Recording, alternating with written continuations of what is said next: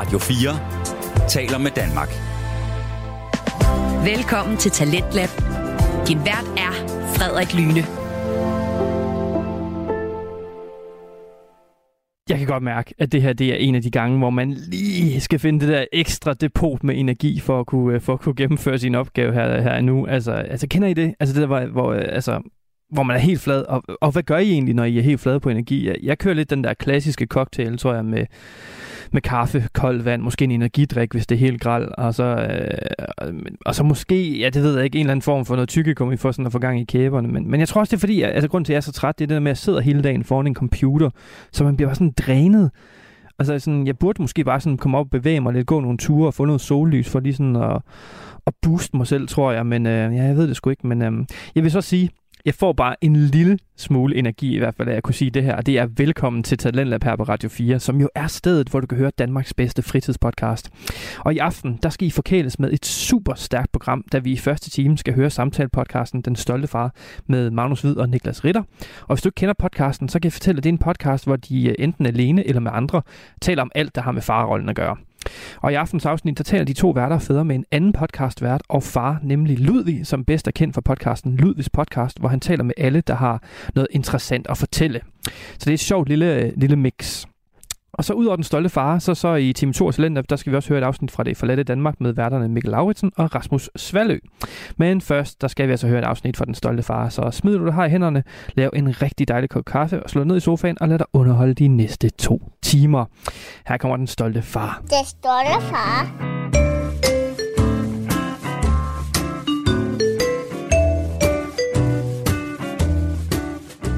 Jamen altså, øh, Ludvig, velkommen til. Jo, tak. Vil jeg gerne sige. Det er jo faktisk nærmest dig, der byder os velkommen, fordi vi sidder faktisk i dit studie. Ja. Men i vores podcast, Den Ja. Stolte Far. For du er jo en øh, stolt far til to børn. Det er jeg.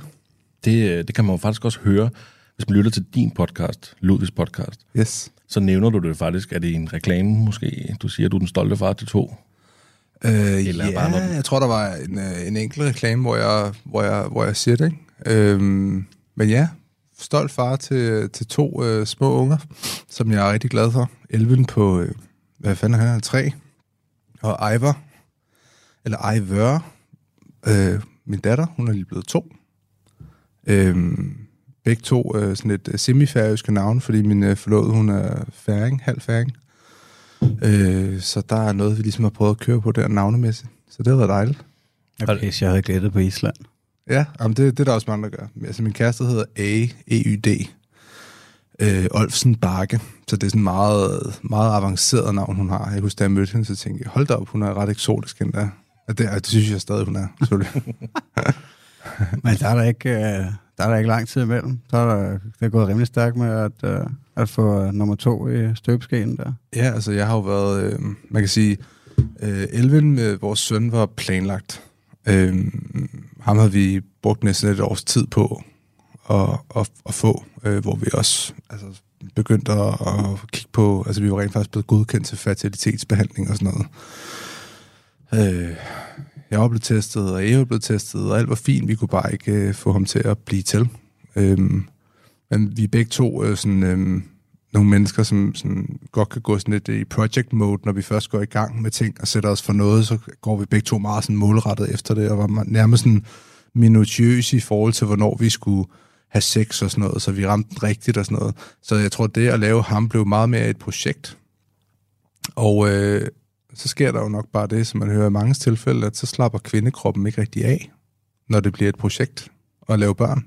Så spænder den op, og så øh, kommer der ikke så mange børn ud af det. Så der er mange, det er derfor, der er mange, der siger sådan, øh, Nå, men øh, skal I have barn? Jamen husk at hygge jer med det, og drikke noget rødvin, og, og sådan, have det hyggeligt, du ved, fordi at, jeg tror, der er noget om det. Man hører det også tit fra folk, der sådan siger sådan, Nå, men da vi rent faktisk droppede tanken om at få børn, så blev vi gravide. Fordi at det var der, at der ligesom blev slappet af med at prøve at, at lave børn. Ikke?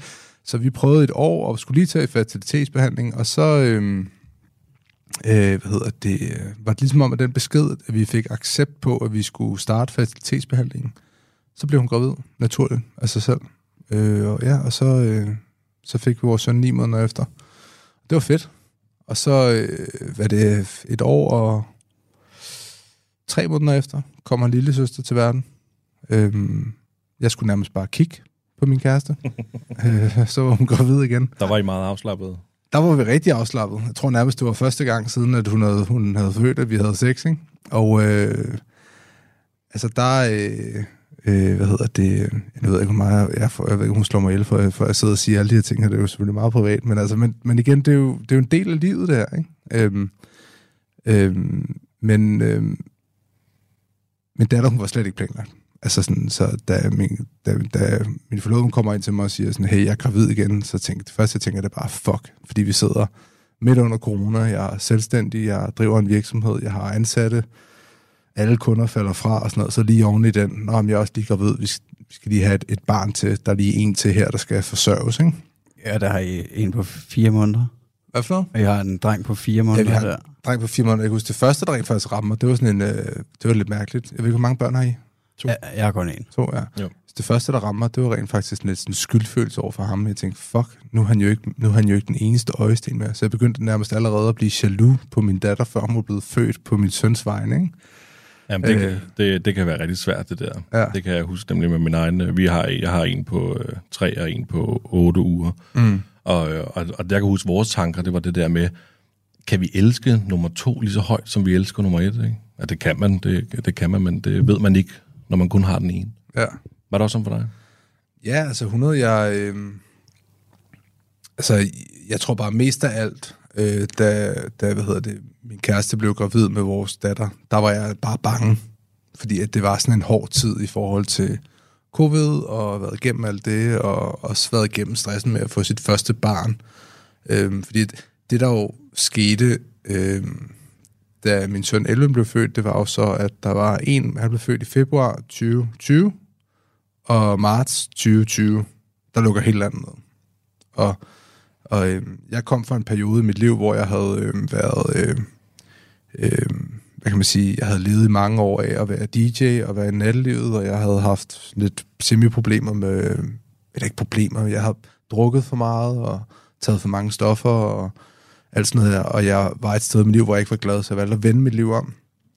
Det gjorde jeg også, da jeg ligesom mødte min, øh, min forlovede. Øhm, og øh, så jeg synes ligesom, at jeg var kommet et sted hen i mit liv, hvor jeg sådan tænkte sådan, fedt, nu er der sket en ændring. Jeg har sgu fået en søn, og jeg har et firma, der, der kørte godt der i februar 2020, og det hele så sådan meget, så sådan meget lyst ud for enden af tunnelen. Og så sker alt det her. Og så den der stress med, jeg kan huske at være selvstændig og tænke sådan, fordi det var mig, der skulle arbejde, det var min kæreste oppe på barsel. Vi havde lige købt sommerhus og sådan noget, og jeg havde sådan en, det var sådan en ret stor investering, kan jeg huske, og jeg tænkte, shit, altså sådan, hvad fanden foregår der? Det var meningen, det skulle gå godt nu, ikke? Øhm, så jeg tror, hvor fedt det end var at blive sådan, altså det var super fedt at opleve covid øh, som selvstændig, og lige have fået et barn inden, fordi jeg blev tvunget fri, og jeg fik også en lidt erstatning, men det var jo ingenting i forhold til, hvad man rent faktisk tabte. Og de udgifter, der skulle betales, der skulle stadig betales løn, der skulle stadig betales øh, husleje, der skulle stadig betales en masse ting, øh, som ikke blev dækket 100% af staten. Og løn til mig selv, klemte. Det var der ikke noget af. jo. Øhm, så, så hvor fedt det var, end var, så var det også med sådan en frygt.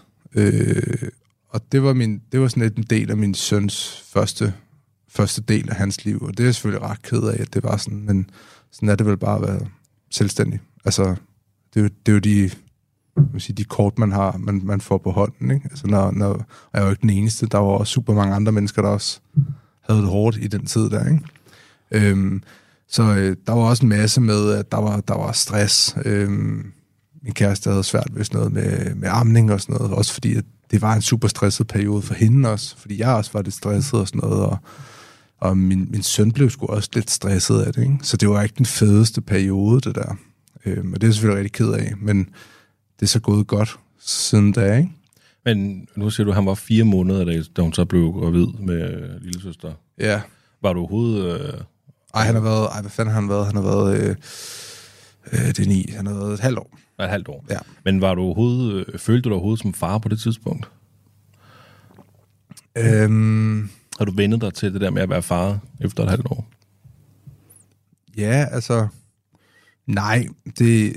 Jeg har haft sådan en tanke her på det sidste. Vi, vi har lige været i Sverige med et vennepar. Øhm, jeg tror, vi snakker om det der, at at jeg tror altid, man vil være et barn med børn. Altså sådan, vi er jo børn med børn. Der er ikke nogen, der nogensinde... Du ved, den der perception af, øh, når man som barn har oplevet voksne, så virker de meget voksne, meget ældre. Jeg husker mine voksne omkring mig, som, som ser meget ældre ud og virker meget mere vise, end hvad jeg er, hvad, hvad de mennesker, der også er forældre, som jeg kender der omkring mig. Altså, så når jeg kigger på jer to, så ser jeg ikke to fædre, fordi mm. altså, min perception af, hvordan en voksen ser ud, matcher ikke det her. I ser voksne ud, men jeg synes ikke, at, at du ved sådan, så sådan, jeg tror altid, man vil have den der sådan, og jeg synes også, det er vigtigt, at man ikke sådan, jeg tror også, det er ret vigtigt, at man ikke går i den der, nu er jeg farrolle, fordi jeg tror også, man kan blive sådan meget kedelig. Eller sådan, jeg vil også gerne være sjov med mine børn, og sådan, det tror jeg selvfølgelig også godt samtidig, man kan være, når man er, man er far, men jeg har sådan lidt svært ved at forligne mig med den der rolle der. Altså farrollen, øh, at kalde mig selv for far. Altså, det, jeg ved ikke helt, hvornår jeg begynder at, at sådan føle mig sådan rigtigt som en, en, en far på en eller anden mærkelig måde. Altså, jeg føler mig nok som en far. Jeg tror bare ikke, jeg føler mig som den far, jeg har oplevet værende far, da jeg selv var barn. Nå, men altså, jeg vil give dig fuldstændig ret i det, du siger der. Ja.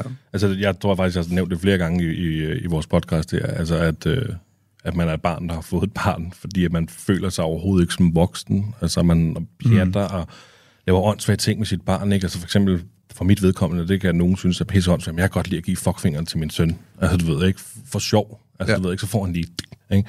Og, og det er der jo nogen, der vil tænke, hvad fanden er det for noget, ikke? Men det er jo det der fjolleri, man laver, og man tænker, ja, ja, det er jo, altså, det er jo ligegyldigt. Mm.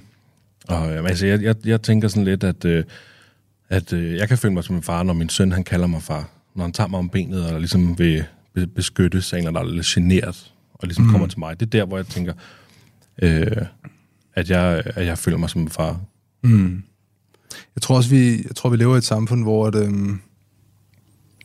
øh, øh, skal selvfølgelig passe på, hvad jeg siger, men, men øh, sådan noget som øh, altså den ligestillingsdebat, man ser i samfundet i øjeblikket med, at mænd og kvinder skal være 100% lige, og jeg er ikke uenig i det. Øh, men jeg tror også, at den er med til at skævvride, hvad det vil sige at være far. Jeg tror også, den er med til at skævvride den dynamik, som børn har brug for i forhold til en far og en mor. Jeg tror også, den er med til at skævvride, øh, hvordan vi som fædre føler os som fædre. Øh, nogle gange så kan jeg godt have sådan fornemmelsen af, at, at kvinden har næsten for meget magt i forhold til vores børn ved og vel. Øhm, og har for meget sag i familiekonstellationen nogle gange. Jeg tror nogle gange, at det er det, man oplever som, som far, når man øh, får nyfødte børn, for eksempel. Altså den der, det første halve år, så er du ingenting værd i forhold til det der barn der. Og det har jeg fuld forståelse for, at der er ingen mælk, og fra vores side af, øh, der er måske et øh, lidt øh, blæskift, hvor man kan have noget intimitet der, og det er super dejligt, ikke? Men jeg tror også bare, at, at øh, man som par skal passe på, at den ligesom ikke hænger ved, efter de seks måneder er gået. Fordi der begynder barnet jo at få brug for dig som far, ikke? Og der tror jeg også, at kvinder nogle gange rent faktisk skal være bedre til at hjælpe deres mænd til at komme ind i farrollen. Fordi de har haft en intimitet de første seks måneder med barnet, som faderen ikke har. Så det er rent faktisk også, der hviler ret stort ansvar på morens skuldre om at, ligesom at sige sådan, her er dit barn, øh, og, og lære på en eller anden måde. Fordi at, at, at lære faren at være en lige så god forælder, som, som hun er. Altså, hun har jo meget større erfaring, ikke? Ja, hun skal give noget plads der, når hun er kommet ud over... Ja, og, og bare sådan, øh, tror jeg sådan... Det er svært, ikke? Fordi at... At... Øh, jeg ved ikke hvorfor, men sådan, selv i den rolle, jeg har haft som far, har jeg altid godt kunne... Og, og det har ikke været min, min forloves intention at sådan underkue mig, men jeg tror, man kan sådan ret nemt blive underkuet som, som far, hvis man ikke har hvis man ikke har mindsetet klar til at blive far, og forstår, hvad det rent faktisk vil sige, det at være far. Jeg tror, der er mange, der får børn, og så tænker de, mange mænd, der får børn, og så tænker de, nu skal jeg bare være den der far, der ligger og ruller rundt op på gulvet, og det hele er bare hyggeligt og rart hele tiden, og man har sådan en urealistisk perspektiv og drøm omkring, hvad, hvad det vil sige at blive forældre og være far, men at den her stærke far, der kan dit og datten, ikke? Men sorry to say, det kommer højst sandsynligt nok bare ikke til at ske. Der kan ske så mange mærkelige ting. Ikke? Der kan være så mange dynamikker, og dynamikken i parforholdet ændrer sig også, når man bliver øh, forældre sammen jo. Altså sådan sex, by i Rusland, ikke? Øh, hvad hedder det, øh, date nights, farvel til dem, hvis man ikke har en familie, der kan, der kan passe en gang imellem. Ikke? Øh, ud at have det sjovt med vennerne, det får man lige lov til en gang imellem, hvis, hvis man har et barn, der ellers ikke har kolik eller, eller et eller andet andet. Ikke? Altså sådan, så sådan, jeg tror, for mig har det sådan, øh, jeg tror, inden jeg blev øh, forælder, der, øh, inden jeg blev far, der øh, prøvede jeg virkelig på sådan at øve mig i ikke at have forventninger til, hvordan tingene skulle være. Og det har jeg så specielt været god til med min datter, fordi der har man ligesom prøvet det første gang. Øhm, sådan en ting, vi plejer at sige til hinanden, øh, mig og min øh, forlovede, det er, at, at øh, man, man skal ikke vende sig til noget med børn, fordi at der går præcis fire dage, og så har det ændret sig igen. Altså, det der med, at man møder nyfødt, hvis man, man møder nye øh, forældre, eller hvis man er et vennepar, der har fået et, et barn eller et eller andet, der siger sådan, ej, nu sover lille Per endelig, ikke? Øh, to måneder gammel, og nu er den der, så, hvor jeg bare sådan, bare vent. Altså, om, om en måned, så, så sover han ikke mere. Altså, du Ja, ikke? det er jo også der, hvor man har de der tierspring, hvis du kan huske dem. Ja, det er det? Der, der kan jeg da huske i hvert fald, at, at der var perioder, hvor vi tænkte, fuck mand, nu har han opført sig sådan her de sidste tre dage, mand, er der noget galt? Mm. Men så skal man lige træde tilbage og, og kigge, og tænke, okay, der er de her tierspring, lad os nu lige se, ikke, at det passer hver gang efter tre dage, så bliver han normal igen. Ikke? Der var mm. helt sådan et eller andet, og tænkte, hvad fanden, har vi, har vi gjort noget galt som forældre? Ja. Men jeg tror sådan øh, generelt, det jeg sådan er ops på, og jeg tænker meget over, det er, at øh, hvad for en far vil jeg gerne være for mine børn, og hvad vil jeg gerne have, de husker mig for. Øh, det er selvfølgelig at være en far, der øh, har været en aktiv del af deres liv, og øh, har tur at tale med dem om deres øh, følelser, og hvordan de har det. Og har tur at gå ind i deres følelser med dem, og ikke udskamme dem, eller give dem dårlig samvittighed over noget, og lade dem være dem, øh, de er. Altså, øh, det er sådan en far, øh, jeg gerne vil være. Men også en far, der tør at vise sin maskulinitet. Og en far, der tør at vise, at han er mand. Og en far, der tør at vise, at der er også forskel på mænd og kvinder, men at mænd selvfølgelig stadig godt kan være, kan være øh, følsomme, men at jeg også har en naturlighed inde i mig til at måske sætte nogle mere fysiske eller sådan hårdere grænser for mine børn. Ikke at jeg slår dem, eller noget som helst. Det kunne jeg aldrig, jeg aldrig selv blive slået, og det kunne jeg heller aldrig nogensinde finde på. Men, øh, og, og, og rent faktisk også måske sådan nærmest altså siger at også, at det er okay nogle gange at forskelsbehandle mellem dreng og pige. Altså jeg tror, jeg tror, at det var Jim Latrache, jeg havde inde i, øh, i min egen podcast, der, der sagde, at at, øh, at øh, drengebørn er jo som, ligesom sådan nogle små utæmmede rottweiler, ikke? hvor pigebørn er helt anderledes. Og det er jo klart, at, at der, der, er nogle, for- der er forskellige hormoner, der er forskellige kromosomer, det er forskellige mennesker, det er forskellige bunde af energi. Der er som regel et højere energiniveau hos drengen, som regel et lavere energiniveau og en andet fokus hos pigen. Derfor skal de også behandles forskelligt. Altså, og det kan jeg også mærke på min søn. Jeg kan mærke det på min datter. Altså, min søn reagerer rigtig godt over for mig på, at jeg sætter hårdere grænser for ham, og er lidt mere kontant med at give ham en pause, hvis han ikke opfører sig ordentligt. Øh, eller, eller sådan, ikke sådan holde ham fast, men være sådan, sæt, nu sætter du dig ned her, og så han kan mærke min fysik, han kan mærke min fysik på en eller anden måde. Han kan mærke, at jeg har fat om ham, men ikke, altså det er ikke fordi, det lyder helt forkert, når man, øh, når man sidder og taler om det her altså i en podcast, ikke? Det er fordi, jeg ryster ham eller noget, men han kan mærke, man kan, han kan mærke, at jeg er der som mand, du ved, ikke? Det tror jeg, han har lidt brug for. Og det kan jeg mærke, det kan jeg mærke, at han, han reagerer ret godt på, i hvert fald i forhold til mig. Ikke? Ja, men jeg skulle lige til at spørge på, om, om han reagerer på det, og også i forhold til, at han reagerer på, at der måske er lidt mere loose over for din øh, datter. Ja, altså sådan, nej, fordi, at det, og fordi det sjove er, at min, min datter, hun ryger jo slet ikke op i de der energiniveauer, der, som han gør. Så hun er også yngre, men jeg kan da huske, da, da, da, da, da hvad hedder det, han var to ligesom hende, der var der meget højere, meget mere knald på, meget, altså du ved, så jeg kan klart mærke forskel på kønnene. Ikke? En anden ting, jeg også har kunne mærke forskel på kønnene, det er, øh, hvad hedder det, øh, det er min datters naturlighed i forhold til at lege med dukker og kjoler og sådan noget. Det er sådan helt, og vi har aldrig, fordi at min datter, hun har kun haft min, min søns legetøj. Altså sådan, fordi det er jo bare, sådan er der at være nummer to, du arver bare ting, ikke? Øh, det er vi selvfølgelig også ret ops på, altså det er synd for hende, at hun, hun skal jo ikke bare være sådan en, der arver, så vi prøver virkelig at tænke over det nu, specielt hvor hun er to år gammel, hendes bevidsthed begynder virkelig at, at, at blomstre og sådan noget, ikke? Øhm, men øh, det har bare været virkelig skægt at se, at, at hendes naturlige køn ligesom sådan træder frem vi har, ikke, vi har ikke vandet det med lyserød gødning og lyserødt vand og sådan noget, og givet en tyldskørt på og sådan noget. Det har vi aldrig gjort. Men lige så snart hun ser en dukke, eller lige så snart hun ser et eller andet, der er lyserødt, haps, og så er det kramme og, og sådan noget. Ikke? Og vi står og kigger på hinanden og siger, hvor fanden kommer det fra? Ikke? Men det må, der må være et eller andet. Selvfølgelig kan det også være vuggestuen, der er med til at fremme et eller andet, men, men jeg tror det ikke, fordi der er de også ret sådan neutrale derovre, at ungerne skal have lov til at lege med, med hvad de vil. Ikke? Så det er sådan ret fedt at se sådan naturens gang øh, gå. Altså, det kunne også godt være, at du ved, hun kun vil lege med biler, hun finder ud af, når hun bliver ældre, at, at hun føler sig som en dreng. Fint. Altså sådan, det, jeg elsker hende stadig. Altså, hvorfor skulle jeg ikke gøre det? Altså, øh, men, men det har bare været sjovt at være, være vidne til. Den, er, er det to forskellige køn, du har? Nej, to drenge. To drenge, okay. Du lytter til Radio 4. Vi er i gang med første time til her på Radio 4, og vi er lige nu i gang med at høre samtale-podcasten Den Stolte Far med værterne Magnus Hvid og Niklas Ritter, som taler med podcastvært Ludvig fra podcasten Ludvigs, Vær- Ludvigs podcast om det at være far til to, mens man er selvstændig. Og vi skal nu høre om det, de kalder wokeism og børn, og hvordan man pådutter børn med kønsstereotype normer til tider. Lad os vende tilbage til podcasten. Her kommer Den Stolte Far. Fordi jeg var jo sådan...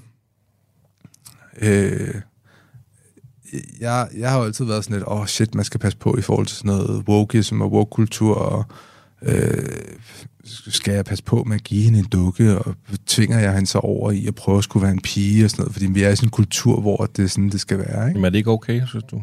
Hvad for noget? Sådan at, at ligesom sige, du er en pige, nå, men så altså den vej. Du skal lyserøde ting, dukker, og du er en dreng, det er biler, og det er blå, eller... Jeg tror, man skal fornemme sit barn.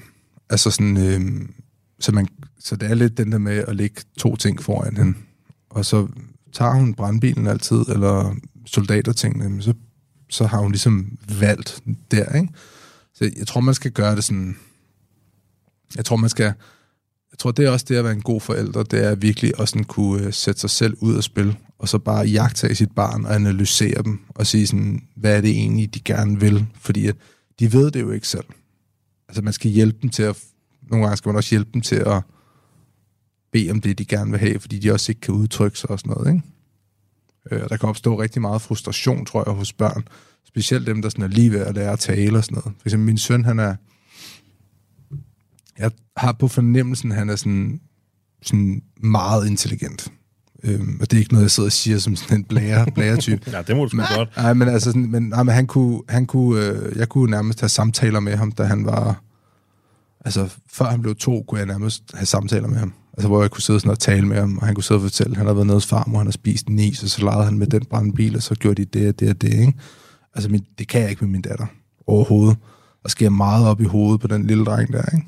Men det er ellers der, hvor man, øh, hvor man godt kunne forestille sig, at det var omvendt. Ikke? For jeg synes altid, man hører på, at øh, det er altså pigerne, der er kvikke. Det er dem, der er lidt hurtigere også til at gå og til at tale og alle de her ting. Ja, jeg har det lidt ligesom, om, som dig lød med, med min dreng. Jeg føler også, at han er super intelligent, altså, mm. men, men det er også øh, kun ud fra, at jeg føler, at han er sindssygt dygtig til at tale. Altså, så mm. jeg har det også sådan, jeg synes også, at, øh, at rigtig tidligt kunne vi have lange snakke med ham, og nu han er tre et halvt, og... Mm Altså, jeg føler jo ikke, der er et ord, han ikke kan. Altså, mm. han står og snakker med naboen om alt muligt sindssygt, og nogle gange så siger han øh, imponerende eller et eller andet, og jeg tænker, okay, hvor kom det fra? Men, øh, men, men hvad tror du, altså, tror du bare, det er medfødt, eller tror du, I har gjort et eller andet ekstraordinært, for han er blevet god til at tale? Jeg tror, det er, jeg, jeg tror, det er gener. Mm. Altså, jeg tror, det er gener, om der, altså, og man kan også se det, at hvis, øhm, altså motorisk har min datter været foran ham. Så som, som regel, hvis du er god til det ene, så er du dårligere til det andet. Så børn, der er super dygtige sprogligt, er måske ikke dem, der er hurtigst til at gå. Det hænger som regel sådan sammen. Fordi deres hjerne jo nok vælger, og nu er jeg jo gerne forsker, men jeg kunne forestille mig noget med, at hjernen vælger at bruge noget energi her, og så har den mindre energi til nogle af de andre centre. Man kan jo ikke være god til det hele. Jo. Øh, og, og der, der kan jeg også se det, det samme med min datter, ikke? at hun, øh, hvad hedder det, har måske ikke været den hurtigste til, at snakke, men hun var virkelig hurtig til at gå, og hun kunne sidde som altså, halvandet år og sidde og proppe små fine perler på perleplader og sådan noget. Altså motorisk er hun super skarp, ikke? Og det, altså min søn, han kejler rundt, hvis han skal sidde og sætte. Altså han bliver, han bliver totalt frustreret og kaster med det og, og skriger og går, ikke? Altså hvis, hvis han ikke kan få dem i og sådan noget, ikke? Hvor hun har en helt anden tålmodighed og nørklighed og, øh, og det er ret fedt at se, den der forskel. Sådan, det, er sådan, det, er jo, det er jo samme gener, men det er sådan to ret forskellige børn. Min søn, han er en tænker, kan være sådan lidt mut til tider, hvor man sådan skal snakke med ham om, altså, hvad tænker du, og hvordan har du det? Og, altså, sådan, selvfølgelig, man skal jo ikke sådan bombardere ham med spørgsmål, men sådan, prøv at få det lidt ud af ham. Snakke om hans følelser. Vi læser bøger omkring følelser, øh, hvor vi snakker det igennem. Det er noget, han er sådan rigtig, øh, rigtig glad for, ikke? Hvor min datter, hun er meget mere sådan, hun er bare glad hele tiden. Og sådan øh, hygger sig, og hun kan charmere alle, og, og det er sådan lidt, hun er lidt den glade, han er sådan lidt, det lyder forkert, lidt den sure, men det, men det er næsten sådan lidt sådan, det er, ikke? Og så må man så prøve at finde ud af sådan, okay, øh, okay, min datter er meget glad, hun er sådan lidt glad person, evig glad, øh, stoler rigtig meget på mennesker, kan man mærke allerede nu. Og tænker jeg, shit, som far, øh, det skal vi lige have gjort et eller andet ved. Jeg skal ikke tage glæden fra han, men jeg skal heller ikke have, have en rende rundt og være sådan en lalleglad tøs, fordi jeg tænker, hvad sker der, når hun skal på natklub en eller anden dag, eller sådan noget, ikke? Jeg ved, hvordan, jeg ved hvad der sker sådan nogle steder der, ikke? Altså, øhm, og, og, og min søn, han kan have sådan en tendens til at være sådan lidt, øh, sådan lidt nede og meget tænksom. Hvordan får man det frem i ham, at han skal være øh, sådan, kan man sige, mindre alvorlig, og ikke være sådan en, der sidder og tænker og surmuler i et hjørne, for eksempel. Ikke? Altså, hvordan får, man, hvordan får man ham til at gå... Altså, sådan, hvordan... Men igen, jeg tror, man kan jo sådan... Man kan skubbe dem lidt i de rigtige retninger, men de skal også selv have lov til at, at, at finde, at finde retningerne, ikke? De skal også selv have lov til at falde og slå sig.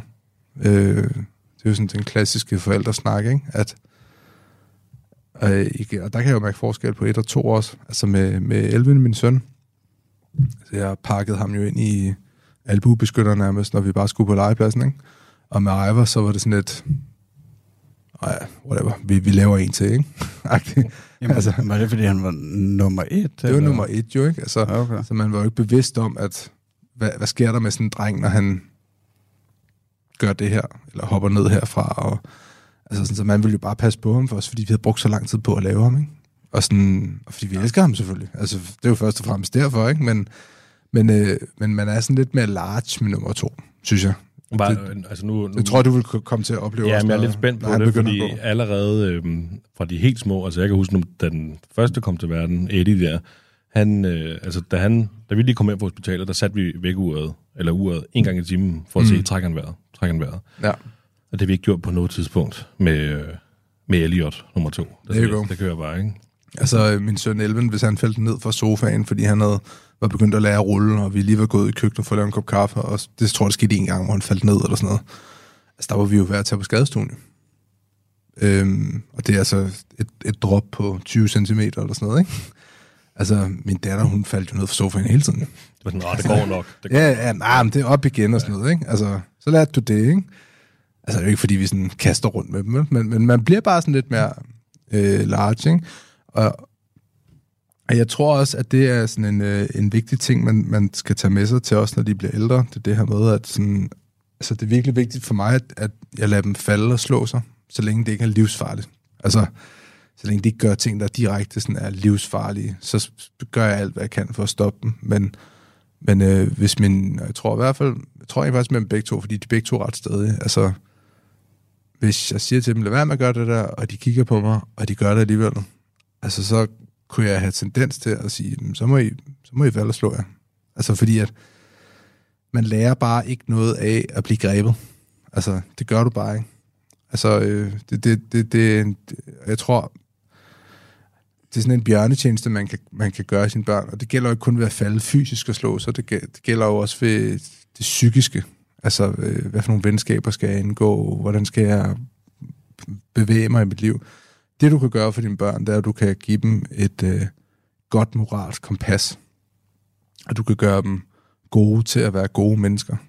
Øh, så sådan noget, jeg snakker rigtig meget med min søn om, og, og også, vi også prøver at få ind i, ind i mine øh, ind i vores datter, det er jo det her med at sige sådan, som hvis jeg henter ham fra børnehaven, så spørger jeg ham, har du haft en god dag i dag selvfølgelig? Og så siger han, ja.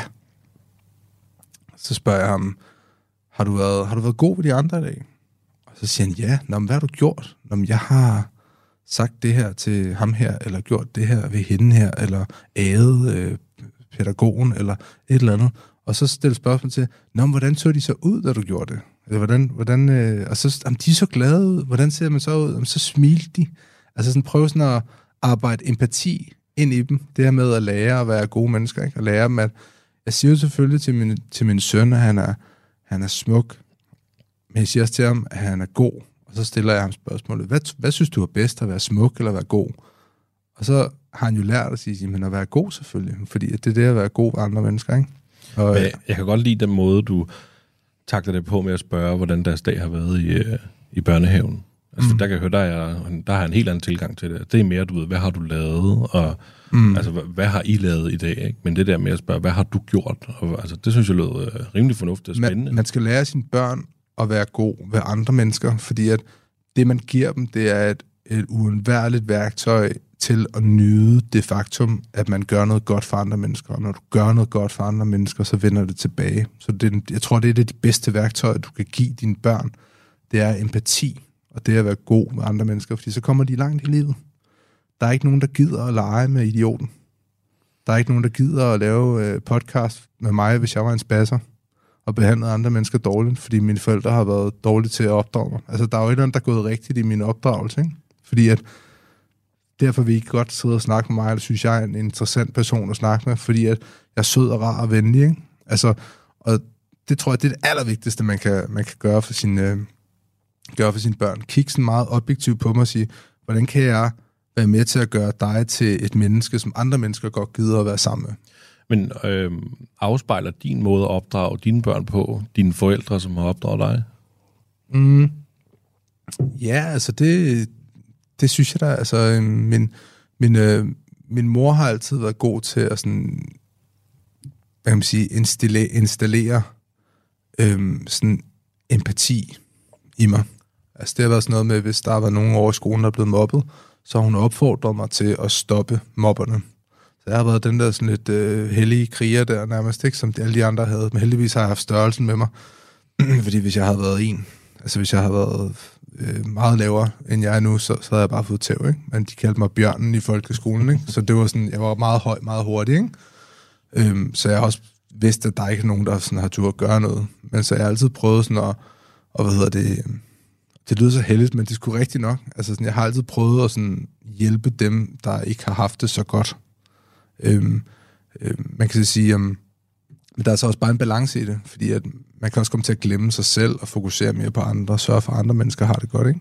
Så der er også en balance i det. Man skal også lære sine børn, at, at øh, hey, du skal også tænke på dig selv, altså iltmasten på dig selv først. Øhm, så livet handler jo ikke bare om at rende rundt og gøre andre mennesker glade. Det skal man jo også lære dem. Så der er jo en balance altså, i det. Ikke?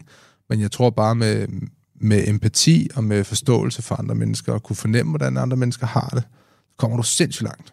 Ej, jeg, jeg kan virkelig godt lide det der, også altså med at, øh, at, at spørge ham om, øh, om han har gjort noget godt for andre i børnehaven. Altså fordi at, øh, det er ikke fordi, jeg tænker, at min søn han er nar over for andre eller noget, men jeg kan godt, Øh, altså faktisk mest over for mig hans mor, der kan jeg godt nogle gange tænke, øh, der kan han godt være lidt nar, ikke? Øh, altså i, i hvert fald i form af, altså han har ikke rigtig nogen fornemmelse øh, af, at det går ondt, når han slår, eller hvis han hopper på mig, eller et eller andet, du ved, og sådan nogle ting. Men, altså, men der ved jeg ikke, om der bare er stor forskel på, hvordan man opfører sig over for sine forældre, når man er en lille dreng, og hvordan man opfører sig over for andre. Jamen altså, vi er jo, øh, det, det er i hvert fald sådan, jeg ser det, at øh, når børn bliver født, så bliver de jo født uden forståelse for noget.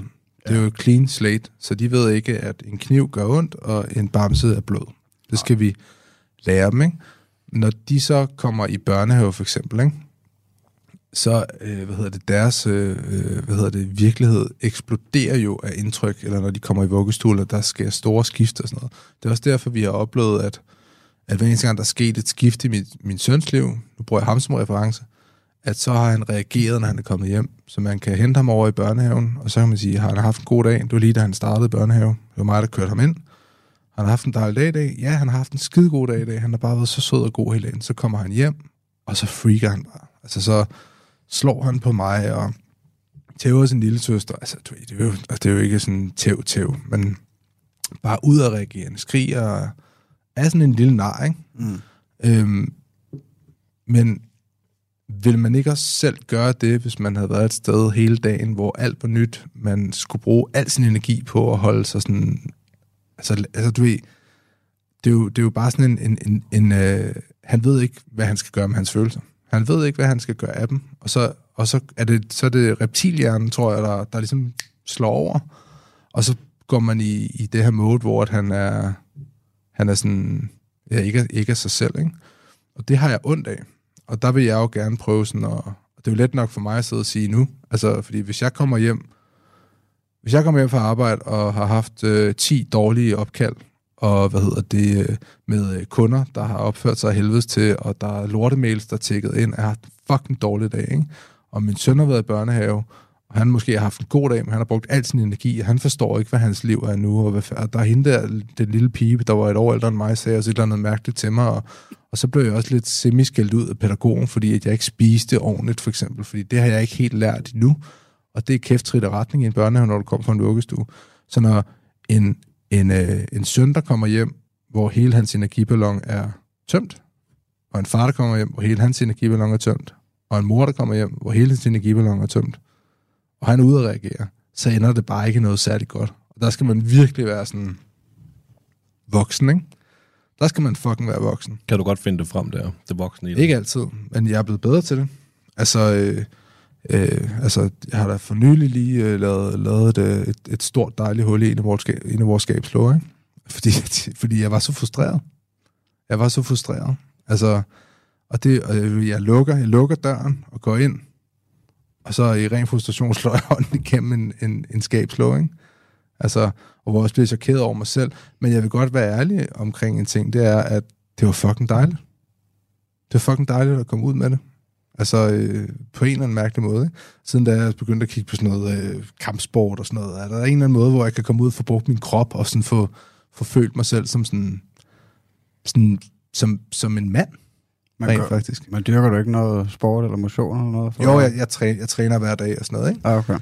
Men altså, så det er jo sådan en, det er jo sådan meget, meget ægte, altså det er jo meget ægte følelse, og jeg gider heller ikke sidde sådan og være sådan, åh, du ved, fordi det, nej, det går bare rigtig godt, og det er slet ikke hårdt at være far. Det er fucking hårdt at være far, og det er fucking hårdt at være far til to børn. Og hvis man er sådan en som mig, der har ambitioner med noget, og godt vil lave en stor podcast, eller lave Danmarks største podcast, eller whatever, og også skulle lave det ved siden af at have to små børn, ikke? Altså, så skal man virkelig have tingene til at, at gå op i en højere enhed. Så skal man hacke sit liv til at finde ud af, okay, eller sådan, finde ud af hvordan, hvordan får vi det her til at fungere, så der ikke opstår sådan nogle situationer, hvor vi alle sammen er så trætte og ender med at slå hånden igennem øh, en, øh, en, en skabslå i raseri. Der var selvfølgelig heldigvis ikke nogen børn, der så det, fordi jeg, igen, jeg gjorde det for mig selv, ikke? Fordi at, det er det også super vigtigt, tror jeg, at man, når man er forældre, og man vil opleve raserianfald og vrede, at man går væk. Altså, man skal ikke vise sine børn det der, fordi det har, de ikke, det har de ikke brug for at se. Men det betyder ikke, at det ikke er okay at vise det. Altså, det, det skal stadig det skal stadig være der, man skal bare vise det væk fra dem, synes jeg. Ikke? det, altså, de kan jo hurtigt komme til at frygte en, en eller anden form, ikke? Ja, lige Altså, præcis. der er jo også en grund til, at ens egen far bare kunne give øjnene. Mm. Ikke? Altså, det, øh, det, det kan godt være, at det ender med, at min søn, og jeg også bare kan give min søn øjnene på et tidspunkt, men, men de der øjne der, ikke, der ved man bare, okay, nu skal man ikke gå over grænsen, fordi så sker der noget med far, ikke? Og det, Ja. det, det, er jo ikke, det er jo ikke en rar følelse heller. jo. Nej, altså, og, og hvad hedder det, jeg vil aldrig nogensinde have, at mine børn skal frygte mig. Mm. Aldrig. Jeg vil føle mig, altså jeg vil, men jeg vil gerne have, at mine børn skal respektere mig. Så jeg vil godt have, at de en eller anden dag kan se, at nu forlanger jeg respekt, og det er de øjne, jeg giver dem. Mm. Øh, og det skal ikke være frygtbaseret. De skal stadig vide, at jeg elsker dem, og har lyst til at ligge hos mig, og komme op og kramme og kysse, og alt sådan noget her, og nusse, og når vi skal i seng, og jeg kan ligge og holde om dem, og, fordi det er bare det bedste. Altså sådan, jeg elsker sådan noget der. Øhm, men jeg har også stadig brug for, at de, de respekterer mig. Øhm, og de respekterer det, som, som jeg siger. Og det, som jeg siger, er, er bare sådan, det er. Og der tror jeg også, at man... Sådan en ting, vi snakker meget om derhjemme, det er, at man skal huske på, at børn er jo... Altså, hvis man sammenligner børn i forhold til os nogle gange, så, så jeg er nødt til sådan at prøve at skabe nogle narrativer og fortællinger op i mit hoved, så jeg forstår dem på den rigtige måde. Og nogle gange, så er et af de tricks, jeg har, det er, at jeg rent faktisk forestiller mig, at mine børn er sådan handicappet. altså, sådan, fordi det er de jo mentalt, er de jo, de er jo mentalt handicappet i forhold til os. Ja. De er jo de er jo slet ikke lige så udviklet, som vi er, for eksempel op i hovedet. Ikke? Og det kan jeg nogle gange glemme, specielt med min søn, der er god til at tale. Øhm, fordi der kan man nogle gange glemme, hey, han er rent faktisk kun tre år gammel, men han, nogle gange lyder han som en på otte, ikke? og så snakker man ham til ham som en på otte. Og så forstår han det jo ikke, fordi at jeg jo fortsætter i, du, du er gammel nok til at forstå det, men han, han er jo ikke gammel nok til at forstå det, jeg siger til ham. Øhm, så sådan noget som overforklaringer, i hvert fald med de små børn, og, eller jeg tror også bare generelt med børn, jeg tror, der er mange, der, der laver den fejl, og så siger de, øh, barnet siger, far, må jeg få en småkage? Og så siger jeg, på den, det sådan den forkerte måde, så siger jeg, Jamen, det må du ikke, fordi vi skal have aftensmad om en time, og du har lige fået noget slik for en halv time siden, og du fik også lige nogle rosiner lige før, og hvis du får mere at spise nu, så kan du ikke spise aftensmad. Det er, jo ikke, det, det, er jo ikke, det er jo ikke det, barnet beder om der. Barnet vil have klare retningslinjer. Barnet vil have, du siger til, altså når barnet siger, må jeg få en, en uh, kiks? Så siger jeg, nej. Men hvorfor? Fordi det vil far ikke have. Bum. Det, Sådan der, ikke? Det er simpelthen alt for mange informationer på en gang. Det er alt for, meget, det er alt for meget, ikke? Jeg tror, der er mange, der... og Jeg gør det selv hele tiden, når min kæreste, hun sådan... Det er fordi, jeg er sådan et, uh, usikker, kan være, have sådan en tendens at være sådan usikker på mig selv, så jeg skal altid sådan overforklare ting, ikke? Mm. Øh, og så kommer jeg også til at gøre det over for mine børn. Og det skader dem. Altså, det, Ja, du prøver måske også at retfærdiggøre det på en eller anden måde, hvorfor du siger nej. ja, lige præcis. Ja. Fordi måske også kan man have sådan et niveau, at man også kan være lidt bange for sine børn. Man er bange for reaktionen, der kommer. Ja. Og så bruger man voksen taktikker. Og det dur bare ikke. Altså, det, specielt min søn, som er lidt udadreagerende, kan være lidt tænkende og sådan noget. Han har bare mega meget brug for klare retningslinjer. Øhm, han har brug for, at vi siger til ham, hvad han skal gøre, og at han får et ja eller et nej, og det er sådan meget klart og tydeligt for ham. Hvis du får mudret i din kommunikation med dine børn, øhm, altså igen, det er også at gøre med bjørnetjeneste, fordi husk, at de børn, de har brug for ikke at skulle bestemme. Fordi det er alt for meget ansvar for dem, at skulle sådan føle, at de kan... Ja, det kan også bide en i røven på Jamen, længere sigt. Ja, men altså prøv at forestille dig at være sådan en lille barn der, altså der ligesom føler, at de har ansvaret for, hvad der skal ske. Hvornår skal vi spise aftensmad? Hvad skal vi have til aftensmad? Hvad kunne du tænke dig til aftensmad, lille? Nej, nej. Altså, du er, ja, Jamen, men det gør man jo netop for at glæde dem. ja men, men, men, men, det, men, men, det er jo men det er en bjørntjeneste. Ja. Det er en kæmpe bjørntjeneste. Man kan sige, på fredag er der fredagslik. Så går vi ned, og så må I vælge tre forskellige stykker slik hver. Altså, du er i sådan simple ting. Men, men jeg tror bare, man skal passe på med vanen i at inddrage børnene, specielt når de er små, for meget i, i beslutninger, der skal tages i familien, fordi at de har bare, verden er et mega stort og skræmmende sted for dem. De har bare brug for at vide, at deres forældre har styr på det, tror jeg. Så de kan fokusere på at være børn og lege. Ikke? Radio 4 taler med Danmark. Vi er stadig i gang med første time til Talenter på Radio 4, og vi er lige nu i gang med at høre samtale-podcasten Den Stolte Far med værterne Magnus Hvid og Niklas Ritter, som taler med podcastvært Ludvig fra podcasten Ludvigs Podcast om det at være far til to, mens man er selvstændig. Og vi skal nu høre om, bo- øh, om børns behov for rammer og klare regler, og dertil om det at opnå respekt fra ens børn. Lad os vende tilbage til podcasten. Her kommer Den Stolte Far. Jamen, vi, vi prøver lidt derhjemme med, med min, øh, den store søn, ikke at, at, at netop sige, for eksempel som du siger med på fredag eller fredagslæg. Det, det, vil, det vil vi ikke sige på en onsdag. Fordi det kan han ikke håndtere. Nej. Det samme med, at vi skal hjem til øh, øh, faster og onkel på lørdag. Mm. Det kan han ikke håndtere. Eller mm. de, vi får besøg. Fordi så render han ud til døren og tror hele tiden, de kommer. Er det i morgen, eller det er overmorgen? Sådan noget. Det forstår han ikke. Så vi er simpelthen stoppet med det der med at forberede ham på ting. Mm. Og så er, det hellere, så vil vi hellere bare overraske ham, når vi så siger, nu er det i dag. Nu kører vi hjem til øh, fætter Karl, for eksempel, eller sådan noget. Mm.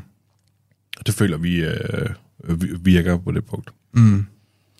Det der med respekten, føler du kan få den endnu i nogle situationer, og få ham til at, eller få dem til at, øh, at makke ret og parere ordre og sådan noget. Nej, altså...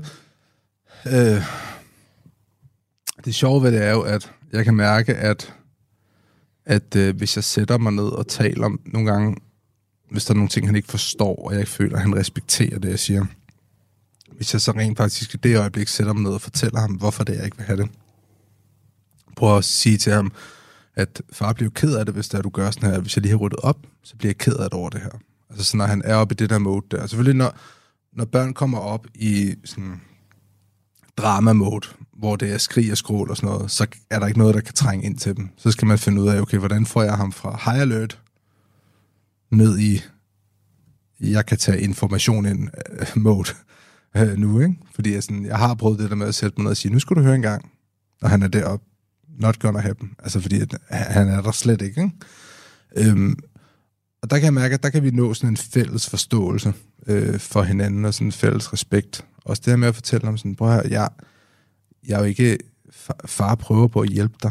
Jeg prøver på at få dig til at have det godt. Jeg prøver på at gøre nogle ting, som, som, øh, som gør, at du ikke kommer til skade, eller der er en grund til, at du ikke må gå ud på vejen og sådan noget. Der er vi selvfølgelig væk fra det der ja eller nej.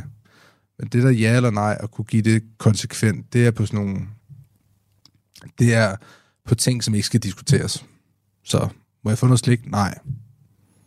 Kan du, øh, whatever, kan du lege med mig nu? Nej, det kan jeg ikke. Far laver mad. Kan du, og, og, og, og måske nærmest, far laver mad, er nærmest også for meget der. Det skulle måske også bare være et nej, ikke? Men hvad, kunne, du Så- ikke, kunne du ikke finde på at ligesom, lige med den her far laver mad, og så sige, øh, far laver mad, men når vi har spist, så vil jeg gerne lege med dig. Jeg tror allerede, det er for At- meget der, fordi ja. det er for meget for ham, når han er tre år gammel at forstå. Altså, jeg, jeg, jeg tror, at... Øh, jeg tror, det er for mig det er lidt sådan slippery slope ind, at så bliver det næste gang, han spørger, jamen når efter vi har spist, fordi far laver mad, og så skal jeg også lige det her, og så kunne vi gøre sådan her. Så det bliver sådan værre, værre, værre. Mm. Jeg, jeg holder meget sådan mig selv oppe på at prøve at gøre det klart og tydeligt for vores børn, at være vores børn.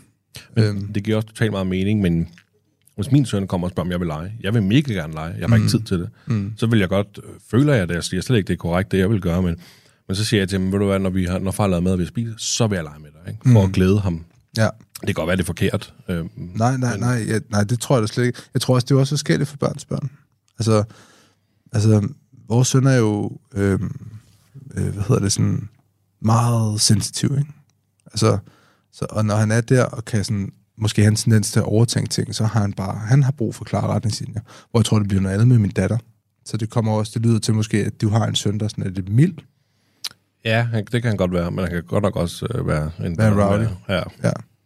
Jeg tror også, det er meget forskelligt mm. fra, fra børn til børn, og jeg tror kun, man kan mærke det som forældre, altså på sit eget barn, hvad fanden, øh, altså hvis man i hvert fald øh, mærker ordentligt efter, og, og så øh, og, Mm. og nærværende, ikke? Og Ja.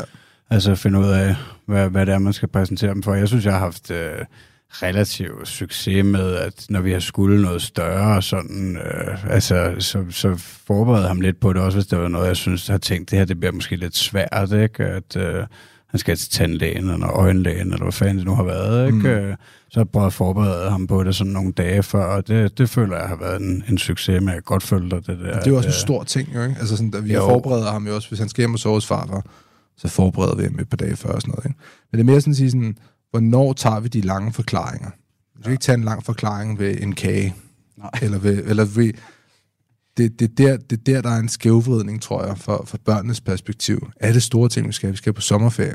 Skal vi snakke om det, gøre dem klar på det? Alt sådan noget her, ikke? Ja, men der er ikke nogen grund til at forklare dem, at, at de ikke skal have kage, fordi at man er bange for, at de får sukkersyge på længere sigt. Nej, nej, altså, du ved, og så øh, kan du også, din risiko stiger også for kraft, når du bliver ældre og sådan noget, ikke? Og, og så, øh, ja, ja, whatever, så, så kører den bare, ikke? Altså, Ja. ja.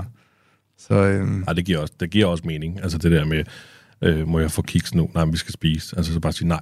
Ja, Det, det giver da klart mening. ja. Så, så det er sådan en af de ting, vi sådan fokuserer øh, ret meget på øh, derhjemme, og prøve at, holde, prøve at være et team omkring det, og holde hinanden op på det, ikke? Jeg kunne godt tænke mig lige at høre, nu har du to børn, og du fik jo øh, din datter kort tid efter, øh, du øh, havde fået din søn. Var det, øh, og det var jo ikke planlagt, men var det sådan lidt planlagt, at der på et tidspunkt skulle komme en bror og en søster? Øh, hvad hedder, da jeg mødte min øh, forlovede, der øh, vil, øh, hun, hun vil ikke have børn. Øh, det vil jeg gerne. Og så sagde jeg til hende, jamen altså, hvis du er gas med mig, så skal, vi, så skal vi have et barn. Og så sagde hun, okay, så lad os gøre det. Men så vil jeg have to. Så fuck. du ved ikke, så, så øh, fordi hun selv har haft søskende, og det har jeg jo også, men hun har altid haft, hun havde sådan en forestilling om, så havde de hinanden, ikke? Øhm, og øh, det må jeg da indrømme, at det har de da også nu. Men der er også rigtig meget tid, hvor de ikke har hinanden, hvor de bare altså, slår hinanden ihjel nærmest, ikke? Eller ikke slår hinanden ihjel, men du ved, nogle gange skal min søn bare kigge på min datter, og så sidder hun og skriger, ikke? Fordi det er blevet sådan det der forhold der, ikke? Så det er sådan lidt det, vi arbejder på nu med dem, at sige sådan, hvordan lærer vi dem at være søskende og have et søskendebånd. Jeg tror, vi kommer fra en tid, og det er også en af de ting, vi snakker om i min podcast i øjeblikket. Vi er lidt sådan et individualist samfund, hvor at, øh, man skal være sådan enspænder, og man skal klare sig godt selv. og øh, man skal vise, hvor godt man selv har det på de sociale medier. Det hele er meget sådan solo-minded. Øhm, hvor at sådan noget brøderskab, det med at have nogle, måske endda have venner, der føles som brødre, altså have sådan virkelig stærke bånd til en anden mand, eller en anden kvinde, eller du ved, sådan, have sådan nogle virkelig tætte relationer. Det er sådan lidt forsvundet, fordi at der er styr på sygdom, der er styr på, når man bliver gammel, kommer man på plejehjem og sådan noget. Altså i gamle dage, der var, man, der var familie jo alt, fordi familie var alt. Altså, du ved, man, øh, man, men øh, hvis nogen blev syge, så var der ikke nogen til at tage sig af en. Det var familien, der klarede det, ikke? Og de værdier er forsvundet fra vores øh, samfund, stille og roligt. Jeg tror kun, det bliver værre. Og det er sådan noget, vi godt vil prøve at, at arbejde øh, imod med vores børn, og så virkelig fortælle dem sådan, prøv at lige meget hvad fuck der sker, så har I to bare hinanden. Altså sådan i tygt og tyndt. Og så lære dem det, ikke? Og der er vi stadig ved at finde ud af nu, sådan, hvordan, hvordan okay, fuck mand, fordi at for hver dag, der går, er det et nyt sted i manualen, vi ikke er kommet til. Sådan er det at børn, ikke? Altså, altså øh, vi, vi, øh, der er tit, hvor der sker et eller andet, jeg ikke har oplevet før, hvor jeg sådan kigger på min kæreste og siger, der er jeg simpelthen ikke nået til. Det, der, jeg, har, jeg er ikke kommet der til i manualen. Jeg ved ikke, hvad fuck gør vi her, ikke? Så er det sådan noget at kigge på YouTube, eller spørge andre, øh, spørge andre forældre til råds. Jeg tror, der er rigtig mange, der er bange for at spørge. Det er også en ting, jeg altid har haft det mærkeligt med. Det er sådan noget med, ah, men når man får børn, så, så skal I gøre det på jeres egen måde, og jeg bare husker at føle, hvad der føles rigtigt. Ja, det er jeg enig i. Men du ved, hvis, hvis jeg skulle løbe et maraton, så havde jeg jo ikke spurgt øh, den morbidt overvægtige Dorit fra, fra Brøndby, hvordan man gjorde det. Altså, du ved, så havde jeg jo spurgt en, der har løbet et maraton før, ikke? Så jeg tror også, det der med sådan at, at tage, tage, tage imod råd for folk, der har været der før, og ture og spørge andre mennesker om hjælp. Også fordi, at de fleste mennesker, hvis jeg ringede til en af jer og sagde, jeg prøver, jeg har brug for hjælp til det her, så vil de jo, fleste normale mennesker vil jo sige, ja, selvfølgelig, hvad kan jeg gøre for dig? Folk vil godt hjælpe, ikke? Spørger I ikke jeres egen forældre til råds i sådan nogle situationer? Jo, men altså, det er jo også, man kan sige, det er jo også et, øh, det, det er jo lidt sprængfarligt, fordi så begynder der at komme moderfølelser ind i det, ikke? Mm. Og de fleste møder, tror jeg, er på samme måde, at de vil godt gøre det selv. Øhm, og hvor man som manden kan sidde lidt på sidelinjen og være sådan, ej, kom nu, altså, lad os lige prøve at spørge dem her, og sådan noget. Ikke? Og der synes jeg rent faktisk, jeg har været ret imponeret over min forlovede, at hun, hun har været ret god til at sådan, turde tage ny information ind fra alle mulige kilder, og så vælge de rigtige kilder. Øh, blandt andet min mor, som hun selvfølgelig har fået lidt fra, men også meget sådan noget YouTube og sådan noget, og følge influencer, sådan mommy-influencers, jeg ved ikke om man momfluencers, jeg ved ikke, hvad man kalder dem, øh, hvad hedder det, øh, og finde tips og tricks der, til hvordan man kan, til hvordan man kan gøre ting, ikke? Du lytter til Radio 4. Du lytter til Talentet på Radio 4, og jeg prøver altså lige ind her, da vi snart skal til nyhederne her på Radio 4. Vi er i gang med at høre samtale-podcasten Den Stolte Far med værterne Magnus Hvid og Niklas Ritter, som taler med podcastvært Ludvig fra podcasten Ludvigs Podcast om det at være far til to, mens man er selvstændig. Og det er interessant, fordi der er noget, som jeg har blevet mærke i, som, øhm, som Ludvig han sagde i, i løbet af afsnittet her, og det var det der med øh, øh, at forlige sig med tanken om at være far. Altså det der med, øh, at man ikke sådan helt kan vende sig til tanken om, at man egentlig faktisk er far, selvom, altså, selvom man er. Og det er jeg faktisk helt enig i. Øhm, jeg er dreng til, eller jeg er dreng, jeg er far til en dreng på nu øh, et år. Øhm, og jeg føler mig stadig ikke sådan faragtig på den der måde, som jeg føler, at min far han var for mig. Øhm, og jeg håber, det giver lidt mening, men det er det der med, jeg havde sådan et klart billede inde i hovedet af, hvordan min far var, hvad, han, øh, hvad der sådan rollen indebar, øhm, hvad der skulle til for at være sådan min far og være faragtig. Øhm, og der føler jeg bare ikke helt, at den måde, jeg er på over for min søn, øh, det stemmer overens. At man kan så sige, at jeg har kun oplevet min far øh, være på den måde, som han er på, når, når jeg var ældre, hvis man forstår. Jeg, jeg, jeg, jeg ved ikke, hvordan han var, da han var sådan øh, da jeg var et år, ligesom jeg er ved min søn nu.